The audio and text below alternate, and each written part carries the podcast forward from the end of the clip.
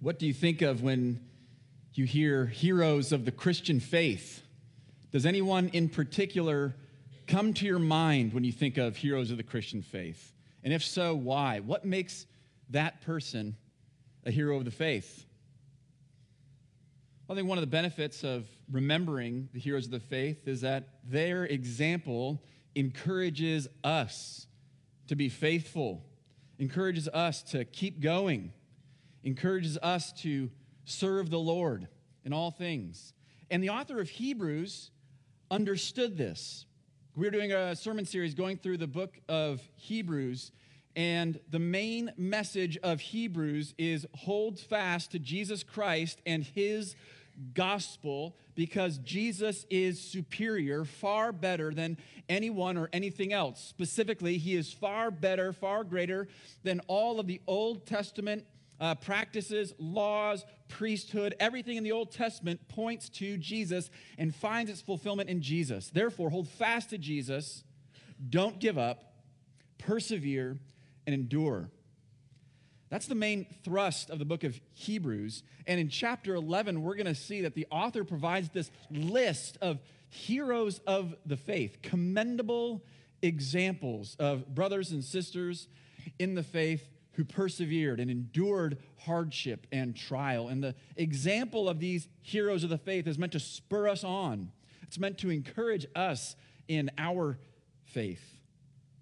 I think it is helpful for us to look at heroes of the faith, both in Scripture and throughout history. I'm thankful for the books that Mary Lynn Spear puts in our bookstore downstairs, biographies and stories of heroes of the faith that are meant to encourage and stir us up as we seek to follow Christ in our own time, in our own place. We don't look to them in the same way that we look to Christ. The heroes of the faith are sinners. They are sinful men and sinful women. But we find encouragement in the fact that God worked in the lives of these sinful men and women, and that they endured suffering, hardship, and trials, yet remained faithful to the Lord. One example I've mentioned before is Charles Simeon. Charles Simeon was an English minister and preacher who was born in 1759. At a young age, he became the pastor of Trinity Church in Cambridge. But the thing was, the congregation did not want him to be their pastor. They wanted a different man, Mr. Hammond, to be their minister. And so Charles Simeon was willing to step back. He's willing to say, okay, well, I don't have to be the pastor if they don't want me. But the thing was, the congregation did not actually have the authority to choose their ministers in the Anglican Church. It was the bishop who had the authority to choose their minister. And so Charles Simeon was willing to step back. He was willing to say, okay, they don't want me. I don't need to do this. But the bishop said to him, listen, even if you step back, I'm not going to give the position to Mr. Hammond. So it was basically they were going to get Charles Simeon or some other minister they didn't want. So Charles Simeon said, okay, well, I guess I'll do it. And so he took the position, began to preach the word, but the congregation was so opposed to Charles Simeon's leadership, to him serving as their pastor, that they did not show up on Sunday mornings to the services. Moreover, they locked the pews to prevent other people from coming and hearing the preaching of the word. Now, this sounds completely foreign to us. What do you mean, locked the pews? They had pews with little doors at the end that could be locked, and the members of the church owned the pews. And so they could go in and lock the doors at the end of the pews so that other people could not go and use the pews that they owned. This was the opposition that Charles Simeon faced when he preached the word at Trinity Church. And this went on and on and on. He even brought in his own chairs at his own expense to put in the aisleways and in the back to get people other people a chance to come in and sit down and hear the word preached. But the church wardens had those chairs thrown out. They did like the opposite of what a deacon does. Mike Ray, who's one of our deacons of facility, was here on Friday resetting all the chairs so that you could sit down and hear the word preached. These church wardens did the opposite of that. They threw the chairs out so that people literally could not come and hear the preaching of the word. Imagine this. A congregation preventing others from hearing the faithful preaching of God's word. This might dissuade a minister from continuing on in this position. Well, Charles Simeon continued on year after year after year. 10 years after he began, there was a court ruling that said that these pew holders could no longer lock the pews. 10 years. But here's the thing. John Piper writes, he didn't use it. He didn't use this court ruling. He let his steady, relentless ministry of the word and prayer and community witness gradually overcome the resistance. And eventually, he succeeded in overcoming the resistance. More than 10 years of this. Finally, he was able to push through, and people began to come and hear the preaching of the word, and he ended up pastoring in that church for 54 years and had an incredibly fruitful, profound ministry marked by the faithful exposition of God's word and the proclamation of the gospel. And his legacy continues today. Patient endurance, faithfulness encourages us to continue on even when we face opposition. Well, last week in our passage from the book of Hebrews, we saw that the author of Hebrews paused an argument that he was making regarding the priesthood of Jesus. If you remember, the author of Hebrews was making an argument that the priesthood of Jesus is superior to the Levitical priesthood under the Old Covenant. He was making this argument to the Christians to whom he was writing because they were Jewish Christians, and they were tempted to go back to their old way of life under the Old Covenant. And he was saying, don't go back. Don't go back to the old covenant. Don't go back to the old way, because everything under the old covenant points to and finds its fulfillment in Jesus. That would be foolish to go back.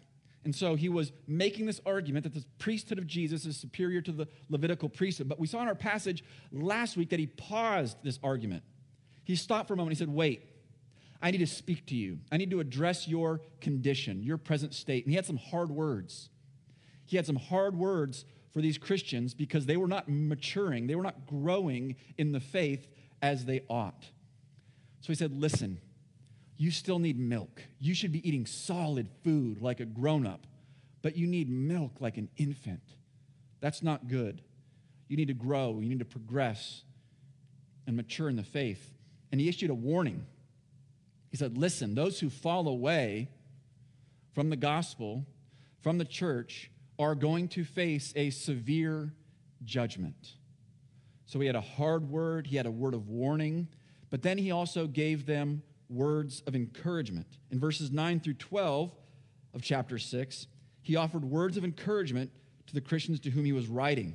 He was confident that they would not be those who fall away and reject Christ, and he was confident because of their love and service to other Christians in the name of Jesus. He saw the way that they loved and served their brothers and sisters in Christ for the sake of Christ. And he said, I'm confident that you are going to continue on in the faith.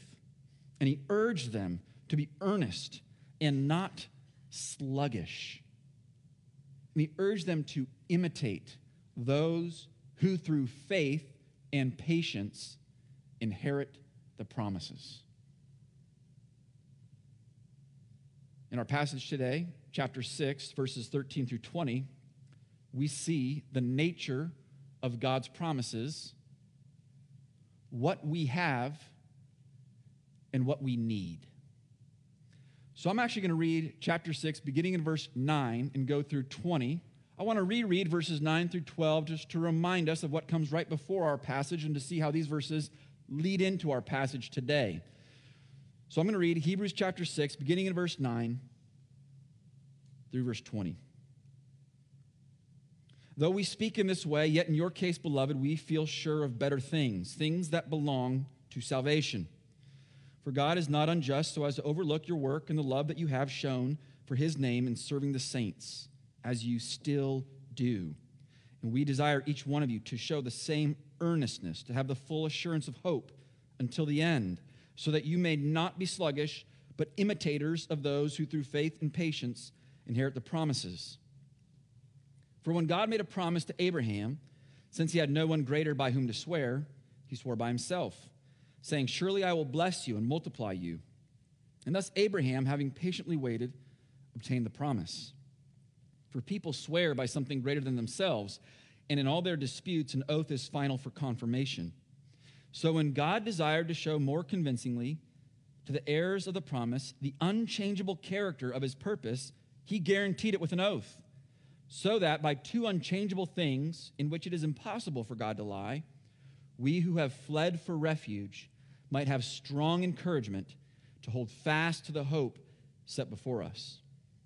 We have this as a sure and steadfast anchor of the soul, a hope that enters into the inner place behind the curtain, where Jesus has gone as a forerunner on our behalf, having become a high priest forever after the order of Melchizedek.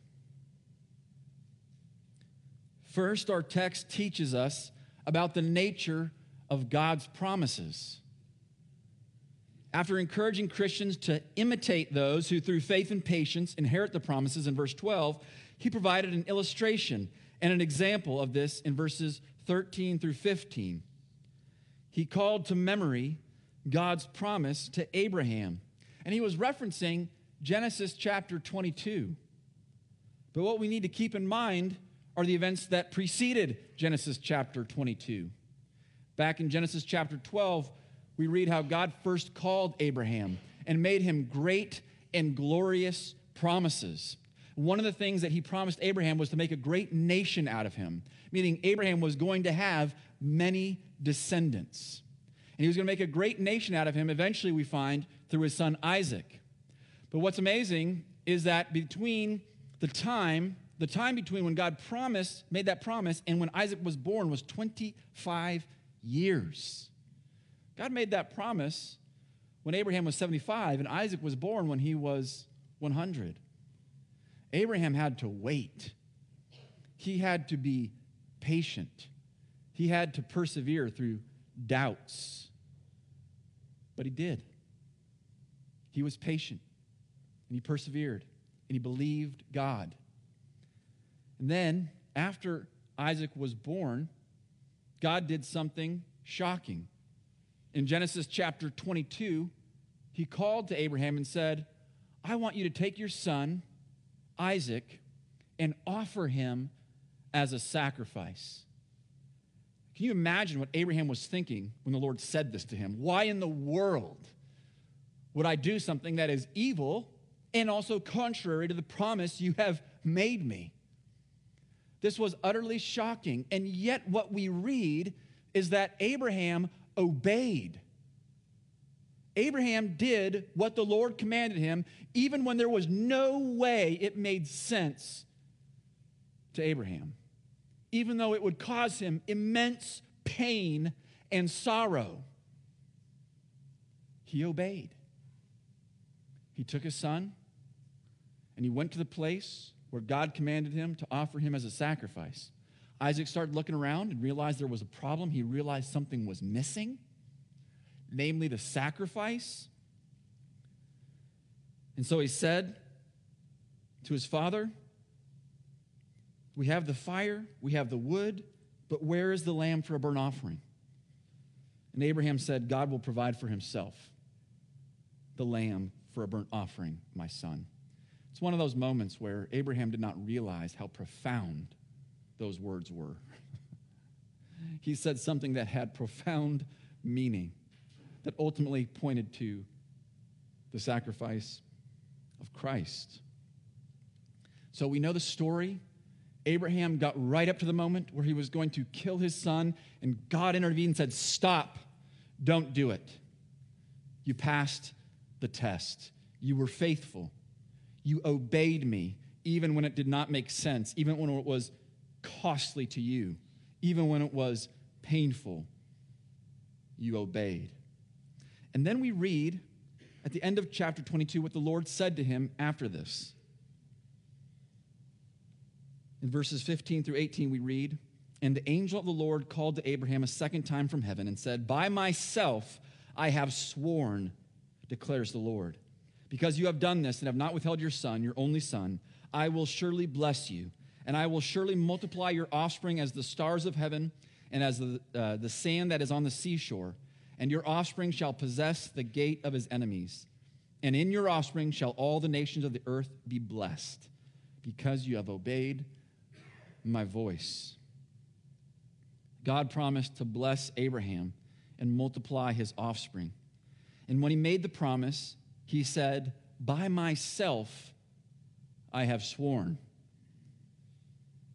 The author of Hebrews picks up on this in chapter 6, verse 13, where he writes that since God had no one greater by whom to swear, he swore by himself.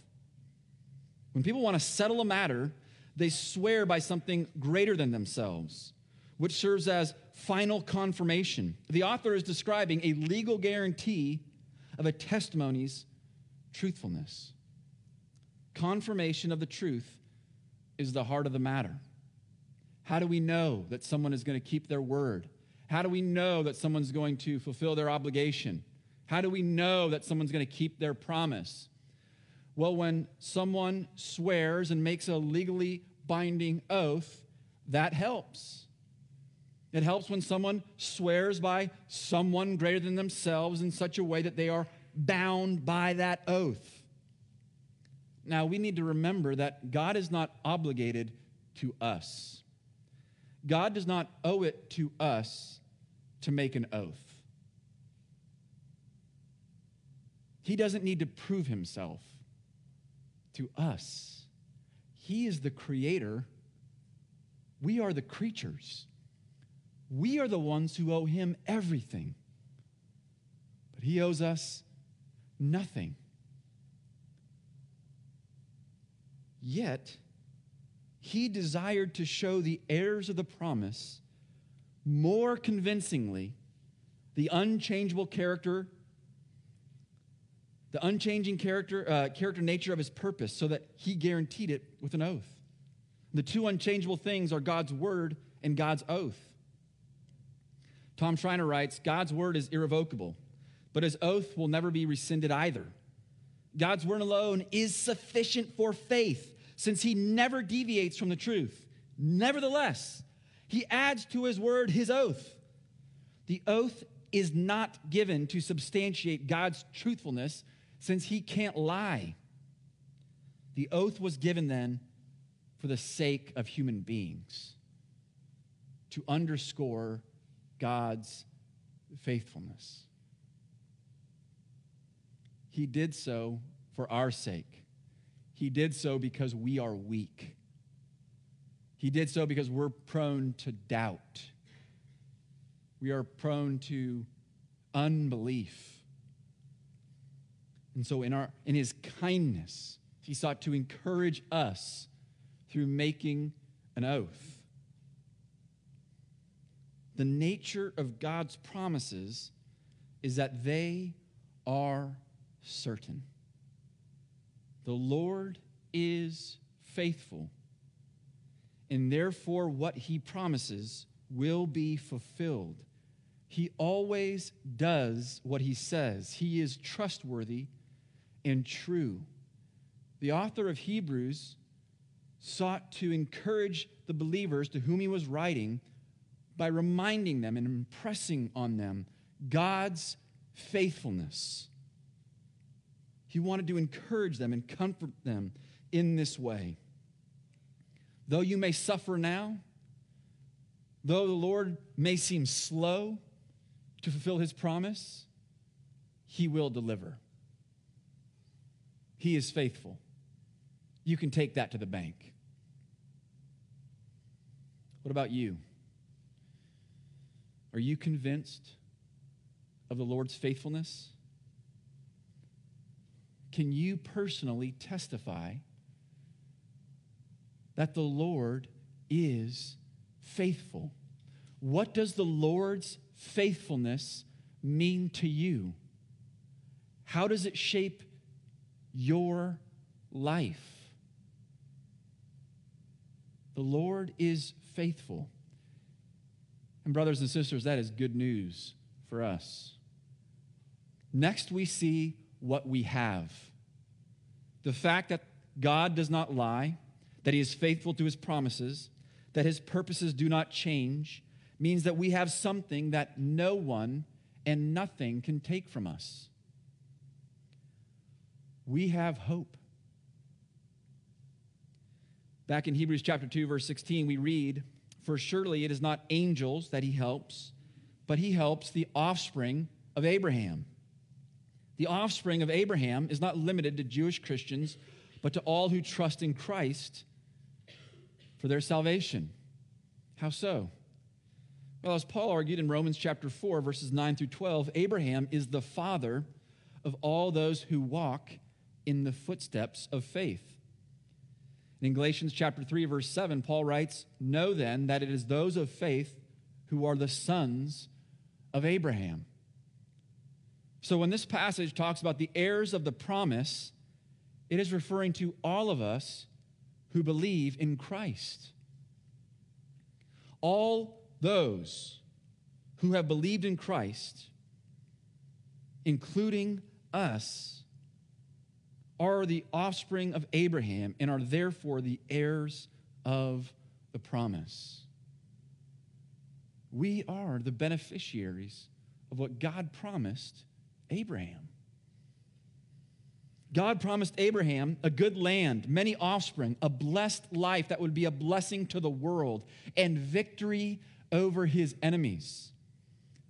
In Jesus, God did all the work necessary to bring these things to pass. He defeated Satan. He initiated the renewal of all things and commissioned his church to preach the gospel, that the world might be blessed through the addition of all nations to the family of Abraham.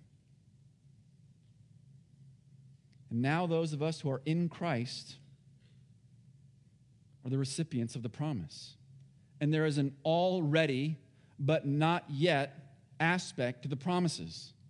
On the one hand, we who are in Christ are the recipients of the promise, but we have not yet experienced the full consummation of everything that God has promised.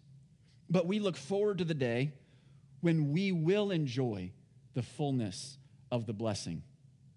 God has given us a glorious picture of what our future will look like. He has given us a glorious picture of our future that we look forward to confidently because of his faithfulness. We see this in Revelation chapter 21, verses 1 through 5, which says, "Then I saw a new heaven and a new earth, for the first heaven and the first earth had passed away, and the sea was no more. And I saw the holy city, New Jerusalem, coming down out of heaven from God, prepared as a bride adorned for her husband. And I heard a loud voice from the throne saying, 'Behold, the dwelling place of God is with man. He will dwell with them, and they will be his people. And God himself will be with them as their God. He will wipe away every tear from their eyes, and death shall be no more. Neither shall there be mourning, nor crying, nor pain anymore. For the former things have passed away.' And he who was seated on the throne said, 'Behold, I am making all things new.'" One writer said, when Jesus returns to usher in the new heavens and earth, the promises to Abraham will reach their consummation as we are blessed with eternal life in a resurrected body. Our enemies will be no more, and we will enjoy the presence of God forever. Let us put our hope in this inheritance and long for the days when all these things will come to pass. This is our hope. Our hope is in Christ and his kingdom, which will last for all of eternity, and we will enjoy all of the blessings that God promised to Abraham. This is not a pipe dream. This is not like hoping the Mariners will win the World Series. This is not like hoping your kid will earn a full-ride scholarship to college. This is not like hoping your candidate will win the election. It's not like any of these things can't happen, but you don't have no idea whether or not they will or not. This is not like that kind of hope. No, we have hope that is a sure and steadfast anchor of the soul. When we hope for things that may or may not come to pass, we tend to be anxious. Think about a time when you had to take an important test and you hoped that you would do well. But going into that test, you were probably a little anxious. Or maybe there was a time when you applied for a job that you hoped you would get. But maybe you were a little anxious as you waited to hear the results.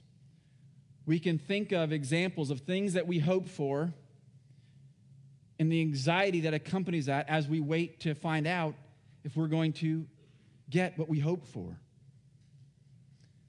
But our hope in Christ and the fulfillment of God's promises come with no anxiety.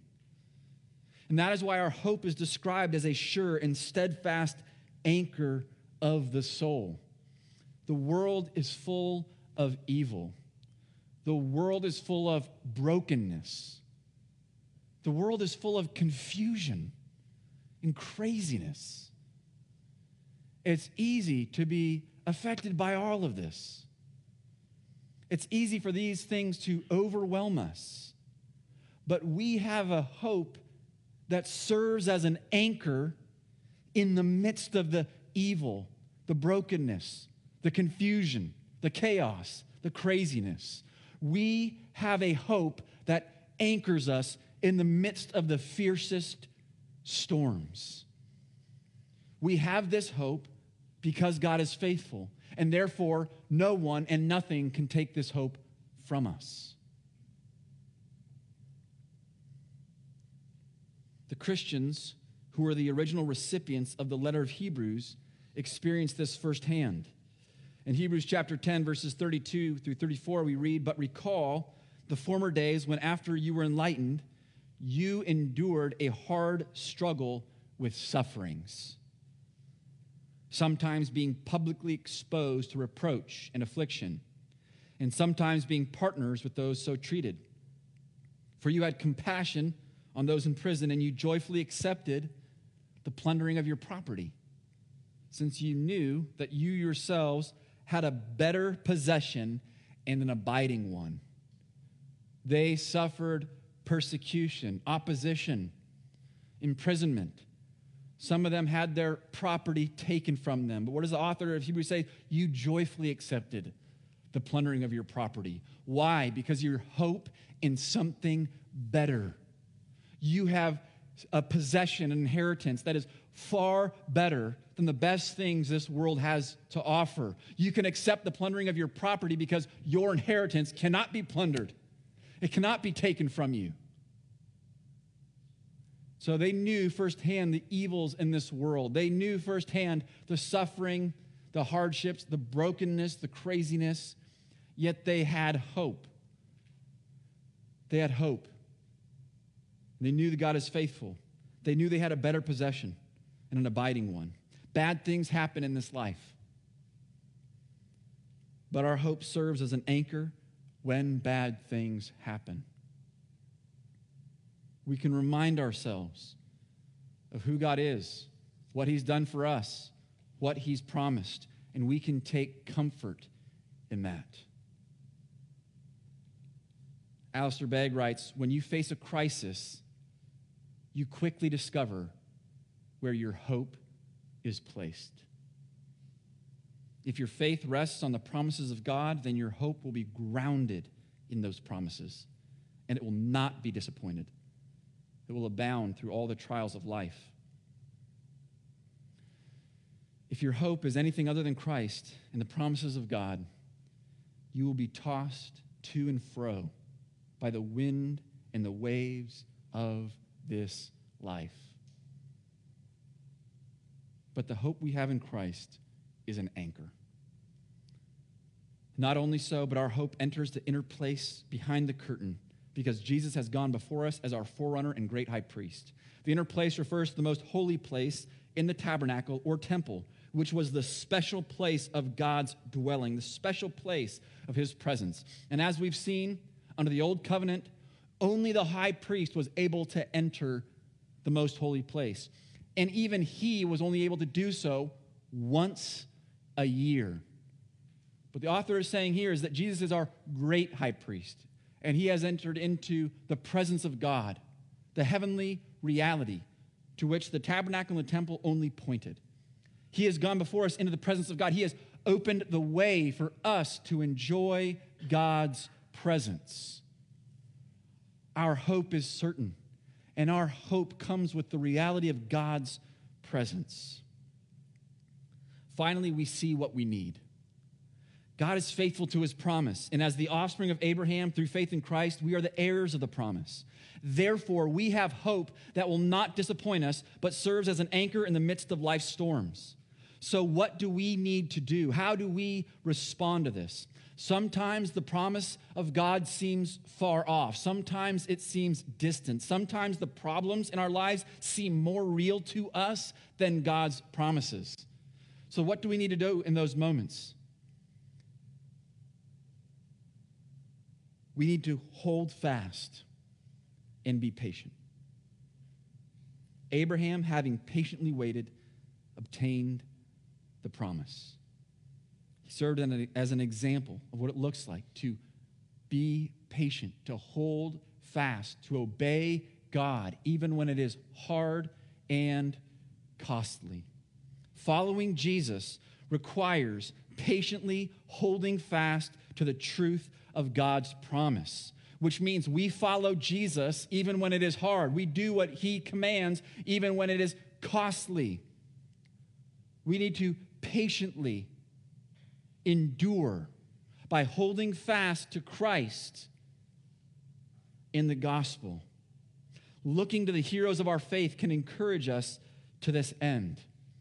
We can look to the heroes of the faith in the Bible. We can look to the heroes of the faith in history. But we also have heroes of the faith among us.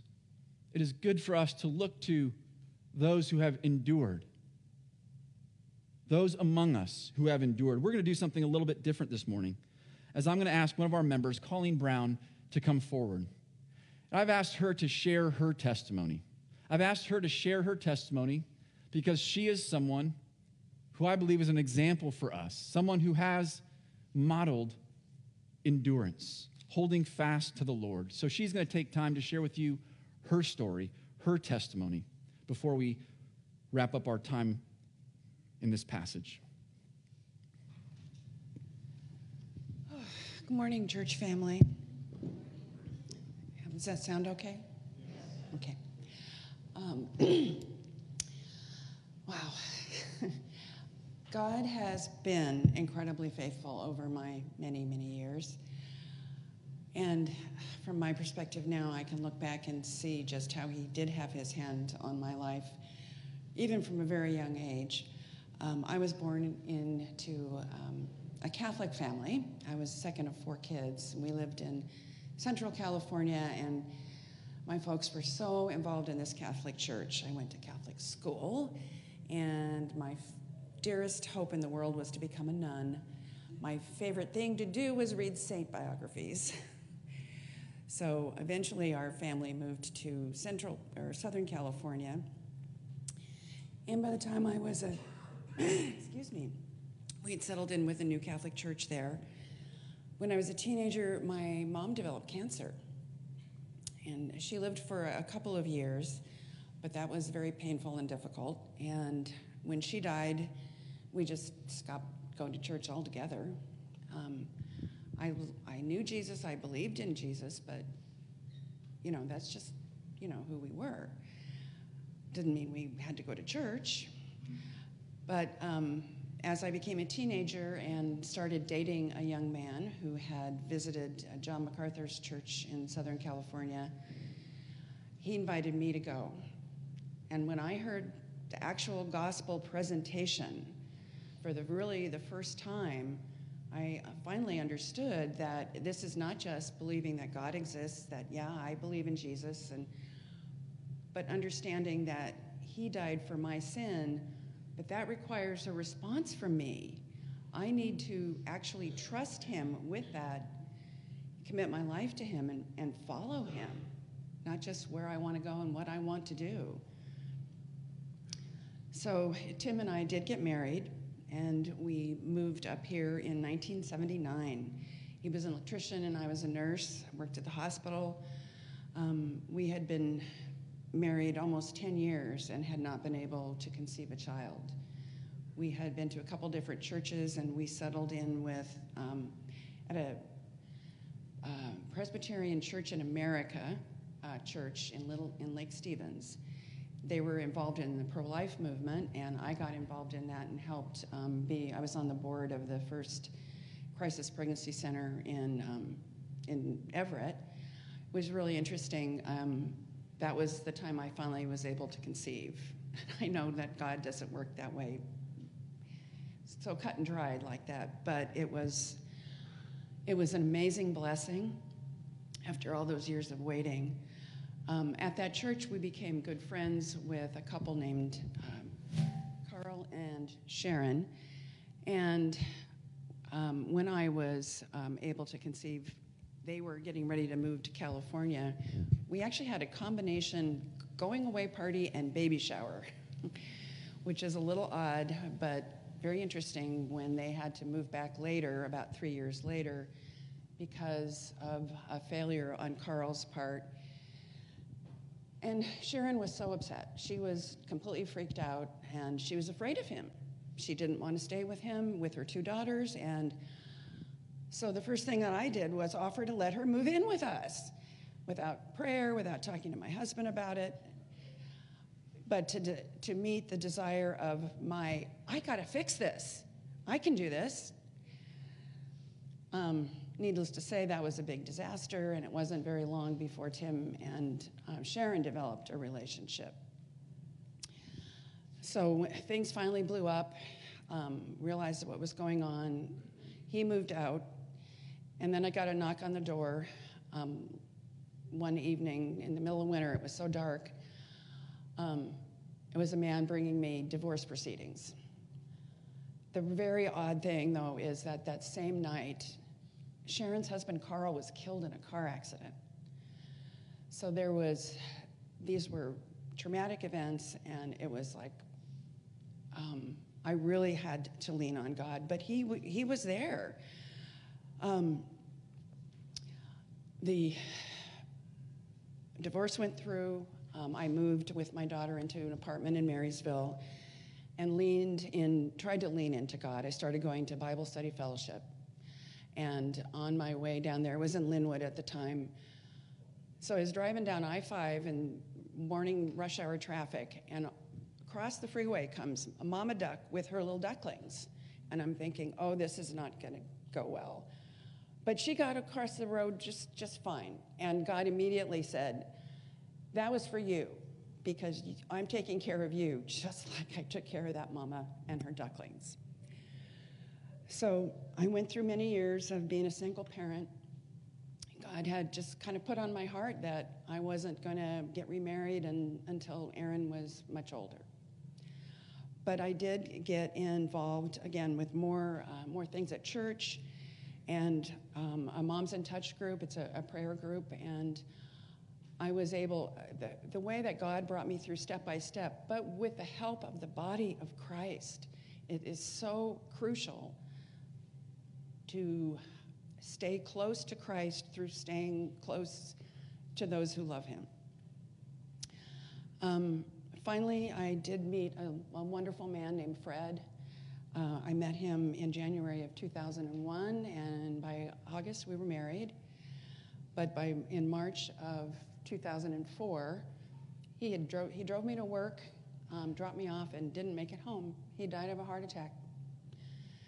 I was crushed. I remember the drive. A police officer came, picked me up from the hospital, and drove me home. I was devastated. I had that ache in my heart for months and months and months, that broken heart. But at the same time, I also felt like I was in this bubble of that God protected me, and he was holding me up, and I knew I was going to be okay. I had to sell his house because I couldn't afford to stay there. Somebody helped me find a Christian real estate agent who said, well, I've never tried to do a short sale and help buy a house at the exact same time, but we'll see what happens.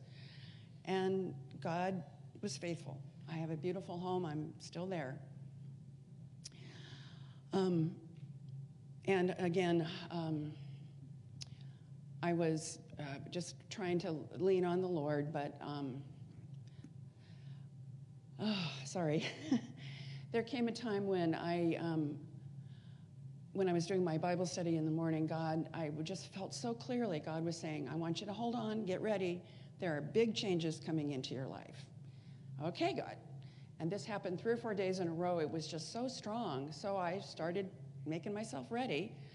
And the first thing that happened was a dear friend introduced me, brought me to church at Damascus Road when it was still a very small church and meeting at a school in Marysville. It was amazing. That was just like, this is my home here, my church home. It was wonderful. And then I started thinking, well, maybe it's time for me to start dating. I went on eHarmony. I met Charlie Brown, who was a wonderful, wonderful man, crazy kind of guy I would never have thought of would be my type. But his amazing faith and the stories that he told about how God had worked in his life really won me over. And we had 5, 6 wonderful years before he was diagnosed with dementia. Charlie had a beautiful voice, and he had the type of dementia that attacked his speech. And it was like, at first, okay, God, we'll get through this. We had started coming to Restoration Road, and we did fine for a couple of years, but then he started to get worse, and I started to just struggle. I just got so angry at God after everything I've been through already. How can you do this to me? Of course, it's about me. But the thing that I love about God is even while I was angry and yelling at him, I knew that this was no problem for him. He can take it when people yell and scream at him. He just wants us to be honest with him. And so I was able to find an amazing Christian counselor who helped me so much. We ended up, the drive to Snohomish got to be too much for me, so we came back to Damascus Road in Marysville, and I hooked up with a discipleship group, a group of women who I'm still with, and they're so wonderful. My friend Mary, well, that comes later. So one of the big things that I was really worried about was, how am I going to care for Charlie? I knew eventually he would have to go into care. So how was I going to find that? How is that going to work out? I started looking. The second place I found on the very first day I started to look was a place right in Marysville that was still being built. I went and talked to the administrator, a wonderful Christian man. Their program was amazing, and it was like, God, if this is an answer to prayer, nothing is. It was just like amazing. So I had a lot more peace after that, and that was in November of 2019. So, of course, 2020 comes along, and it's COVID. The support systems I had in place to give me a break to get away from the house and taking care of Charlie, I had retired early from work, fell apart. And he started going downhill so much faster when we couldn't visit with people and go bowling. And so he was one of the very first residents when this place opened up in Marysville in March of that year. At that time, my friend Mary helped me, she invited me to join a Bible study of hers, which now I had time I could do. So I had support groups in 2 or 3 Bible studies, and Charlie died in October of that same year. The grief process that I went through, God brought me to a book. It's called Every Moment Holy. This was volume 2 about loss, grief, death, and hope. it's a book of prayers, and one of the prayers in it talked about the stewardship of grief. And it was like this big light bulb went on. It's like, wow, what does that mean? And I came to understand it's like grief is something that God gives you to do something with. It's meant to change you, to heal you, and to allow you to give the glory back to him, which is what happened.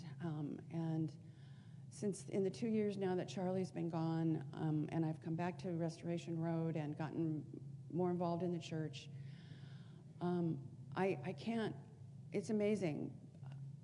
I have read so many more books now, and the time I spend with the Lord, I'm learning about what this sanctification process really is. And it's hard work, and you can't do it alone. The church body is so important.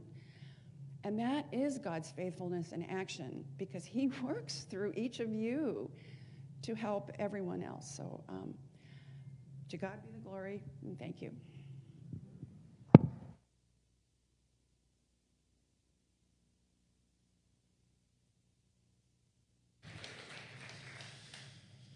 Colleen's testimony is so encouraging and convicting. And one of the things that strikes me is that her testimony is not, woe is me, look how hard my life has been. Her testimony is, God is faithful. God is faithful. I'm so grateful for your example you provide for all of us. That is a gift, brothers and sisters. What a gift to have this type of example of what it looks like to follow Christ, to hold on to him, to press into the church even when you experience suffering, hardship, and pain. That is a commendable example. What a gift, Colleen, you are to us and the children that you teach on Sunday mornings. How awesome is that, to have our children being taught to such an incredible woman of faith?